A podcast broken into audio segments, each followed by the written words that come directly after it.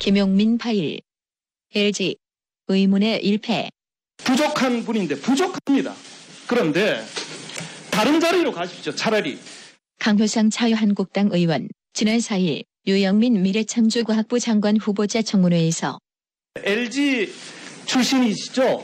네. LG가 과거에 참 좋은 회사였습니다. 지금 한번 매출을 한번 보세요. 지금 삼성전자, 애플은 저렇게 하늘을 나르는데 LG전자 매출은 바닥을 기고 있습니다. 주가 한번 보세요. 삼성전자 주가도 저렇게 고공행진을 하는데 LG전자 주가는 바닥을 치고 있습니다. 이렇게 어려워지고 있는 회사의 상무 출신을 지금 문재인 대통령께서는 대한민국 미래를 책임지라고 지금 내놓고 계십니다. 지금 LG 출신이 이렇게 장관 후보에 오른 것은 바로 보훈 인사 로건호 씨 관계 때문이 아니냐 제가 이렇게 얘기를 했는데요. 아까 아까 씨하고 연관지어서 하는 그 부분 저는 인정할 수 없습니다. 과거 LG 좋은 기업이었습니다. 뭐 과거에 이현조 씨라든지 김상수 씨라든지 유명한 아주 그 경영 그 원로들이 많았습니다. 그분들 정말 훌륭하시고 어 정말 우리나라 그 뭐 장관감으로 손색이 없는 분이죠. 그러나 저는 제가 경제부 기자도 한 20년 했는데요.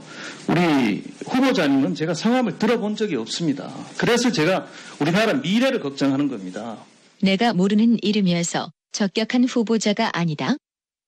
한편 이은권 자유한국당 의원 질의. 재산 보유 현황을 보니까 지금 예제차가 있네요. BMW하고 또 벤츠하고 어떠한 연유에서 어떤 생각으로 예제차를 타게 되셨는지 한번 좀 대단히 국민 정서에 맞지 않다 생각하고 우선 송구스럽게 생각합니다. 이 같은 유영민 후보자 답변에 대한 강효상 의원의 질책. 4인 가족 기준을 하면요. 우리나라에 한 7, 800만 사람들이 외제차를 타고 다닙니다. 우리나라 미래부 장관이 외제차를 탄다고 국회에서 사과했다는 거는요. 저는 정말 이거는 이 글로벌 마인드가 안 돼 있는 저는 창피한 수준이라고 생각합니다. 이 외신에 이건 해외 토픽감입니다. 그러면서 다른 외제차도 권유. 테슬라라는 차 아시죠? 네, 알고 있습니다. 타보셨습니까? 타지 못했습니다. 보시긴 하셨어요? 봤습니다. 타보시진 않았습니까? 안 했습니다. 예, 한번 타보시길 권하고요. 강효상 의원 이런 질의로 않은 국내 언론으로부터 비판을 들었는데 그래서 아무래도 이 외신에 이건 해외 토픽감입니다. 네. LG 의문의 1패. 굉장히 재밌는데요. 프로야구 소식인지 아시겠죠? 어떻게 받을까요? 예, 그 뭐 유수한 기업, 뭐 삼성이나 애플 같은 음, 기업 출신들이 나와서 미래창조 과학부 장관이 돼서 음. 어, 대한민국의 미래 먹거리를 만들어야 한다라는 주장인 것 같은데 왜 LG는 안 되는지 그건 구- 설득력 있는 그런 어, 이제 그 주장이 아닌 것 개인적인 무슨 같습니다. 감정이 있으신가요? 예. 뭐 어제 제일 큰 소식은 검찰의 국민의당 이준서 전 최고위원에 대한 구속영장 청구 소식인데요. 예, 그렇습니다. 국민의당은 자체 진상조사 결과 어, 증거 조작 사건을 당원 이유미 씨의 단독 범행, 개인의 일탈 이렇게 음. 결론을 내린 바 있었죠.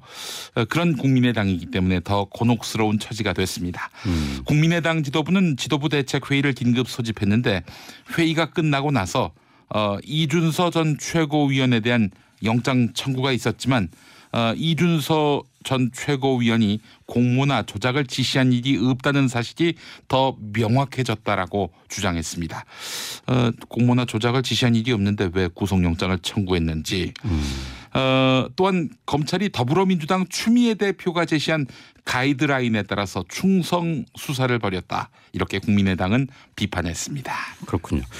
자, 대질 조사에서 이유미 씨가 이전 최고위원에게 사실상 제보자가 없는 거나 마찬가지라는 말을 했다고 진술을 한 것으로 알려지고 있는데요. 예, 그러면은 이것이 이제 그 조작된 제보 내용을 공표하기 이전에 이런 말을 했다는 건가요? 음, 공표하고 나서 예. 공표하고 나서 근데 얼마 네. 안 돼서 아, 어, 이, 아, 이게 뭔가 좀 문제가 있구나라는 것을 이준서 전 최고위원은 분명히 알고 있었을 것이다 당시에 아, 예, 예. 이게 바로 검찰의 인식입니다. 아, 이준서 전 최고위원과의 검찰 대질 여론조사에서 이유미 씨가 진술한 내용이 이겁니다. 네. 발표 이후에는 어, 그러니까 대선 전 어, 발표 이후엔 그 이준서 전 최고위원이 조작 사실을 파악할 수 있었을 거란 얘기입니다. 아, 이 이유미 씨가 그러니까 제보자가 없는 거나 마찬가지예요라고 이준서 전 최고위원한테 얘기를 했는데 네. 이준서 전 최고위원이 이걸 묵살했다는 거죠. 아. 따라서 미필적 고의가 아, 가능하다 라고 검찰은 보고 있는 것 같습니다. 네. 하지만 이준서 전 최고위원은 그런 말을 들은 적이 없다면서 음. 사후에도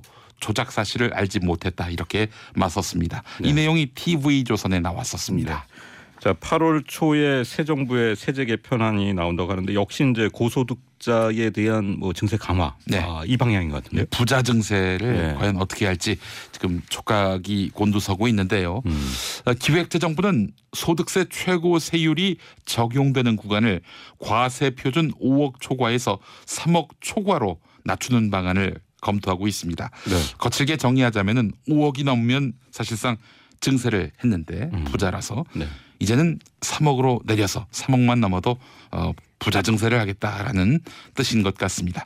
최고 세율 40%가 적용되는 가, 과표 구간을 낮춰서 고소득층에 대한 과세를 확대하겠다 이런 얘기고요. 네. 이 밖에도 상속 상속세 그리고 증여세 공제율을 7에서 3%로 낮추고 음. 금융소득과 임대소득에 대한 증세 방안 역시 이번에 담을 것으로 보입니다. 네. 한겨레에 관련 기사가 있습니다. 문재인 대통령이 이제 공약을 한 바 있지만은 아, 내년부터 비급여 의료비 부담이 줄어든다는 내용이 나왔는데. 예, 그렇습니다. 네. 건강보험, 예, 이그 건강보험증을 냈을 때 아 이거 해당합니다. 해당하지 않습니다. 어, 사실은 다 해당돼야 하는데 예. 일부는 예, 비급여 대상이란 말이죠. 네. 이걸 전면 급여화한다.